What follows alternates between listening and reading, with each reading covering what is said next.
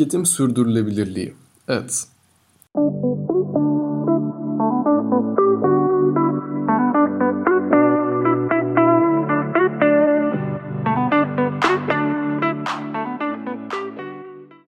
...2.6 milyon yıldır et yiyen insanlık... ...günümüzde büyük bir tüketim problemiyle karşı karşıya kalmak üzere. Günümüzde her yıl yaklaşık 75 milyar hayvan gıda olarak tüketilme amacıyla öldürülüyor. Fakat teknolojinin gelişmesiyle sağlanan bu et bolluğu ve hızlı et üretimi sürdürülebilir değil. Her gün ve her jenerasyonda daha da yükselen et talebinin yakın gelecekte karşılanamayacak miktarda olacağı öngörülüyor. İstatistikler de bu öngörüyü destekliyor. Bir Amerikan vatandaşı yılda ortalama yaklaşık 125 kilogram et tüketiyor. Aynı zamanda Avrupa'da ise bu rakamın 80 ile 100 kilogram arasında değiştiği görülüyor. Et tüketiminin kişi başına düşen milli gelir ve kültür farklılık sebepleriyle değişmesine rağmen dünyadaki ortalama tüketim yaklaşık 50 kilogram. Öne sürülebilecek bir çözüm, et tüketiminin ihtiyaç fazlası olan Amerika gibi ülkelerin yeni politikalar üretmesi ve bilinçlendirilmesi olabilir. Fakat problem sadece tüketimin miktarını değil, üretim şeklini de kapsıyor. Et, insanlığın kalori ihtiyacının sadece %17'sini karşılamasına rağmen dünyadaki tarımsal alanın %77'sini kapsıyor. Et sektörünün sürdürülebilir olmamasının diğer önemli bir nedeni et üretiminin çevreye verdiği zararlar. Dünya Doğayı Koruma Vakfı, Güney Amerika'daki ormansızlaşmanın sığır eti ve soya üretimiyle bağlantılı olduğunu öne sürüyor.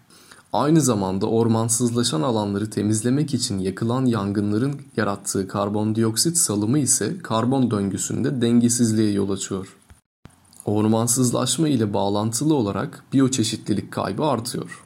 Gelecek nesillerin kaynak sorunu yaşayacağı su ise hayvancılık sektöründe çok miktarda tüketilirken yine sektörün yarattığı metan, karbondioksit ve nitroz oksit gibi sera gazları küresel ısınmaya katkı sağlıyor. Bahsedilen gerçekler doğrultusunda et tüketiminin günümüzdeki haliyle çevreye zararlı olduğu ve sürdürülebilir olmadığı ortaya çıkıyor. Fakat etin insanlığın diyetinden kesilmesi çok sıcak bakılan bir opsiyon değil. Etin insanların diyetinden kesilmesi ve yerine alternatifler konulması bir opsiyon olsa bile insanlığın alışkanlıklarından vazgeçmesi kolay değil. Et tüketiminin sürdürülebilir olması için yeni politikalar geliştirilmekte ve bunlardan en tartışmalı fakat aynı zamanda ilginç olan opsiyon ise kültür eti tüketimi olabilir. Kültür eti hayvan hücreleri ile laboratuvar ortamında geliştirilmiş et olarak tanımlanıyor. Hayvanları öldürmeden biyopsisini almak aracılığıyla hücreleri elde edilebiliyor. Kültür eti canlı hayvan yetiştirmenin gerektirdiği çevresel problemleri çözüyor.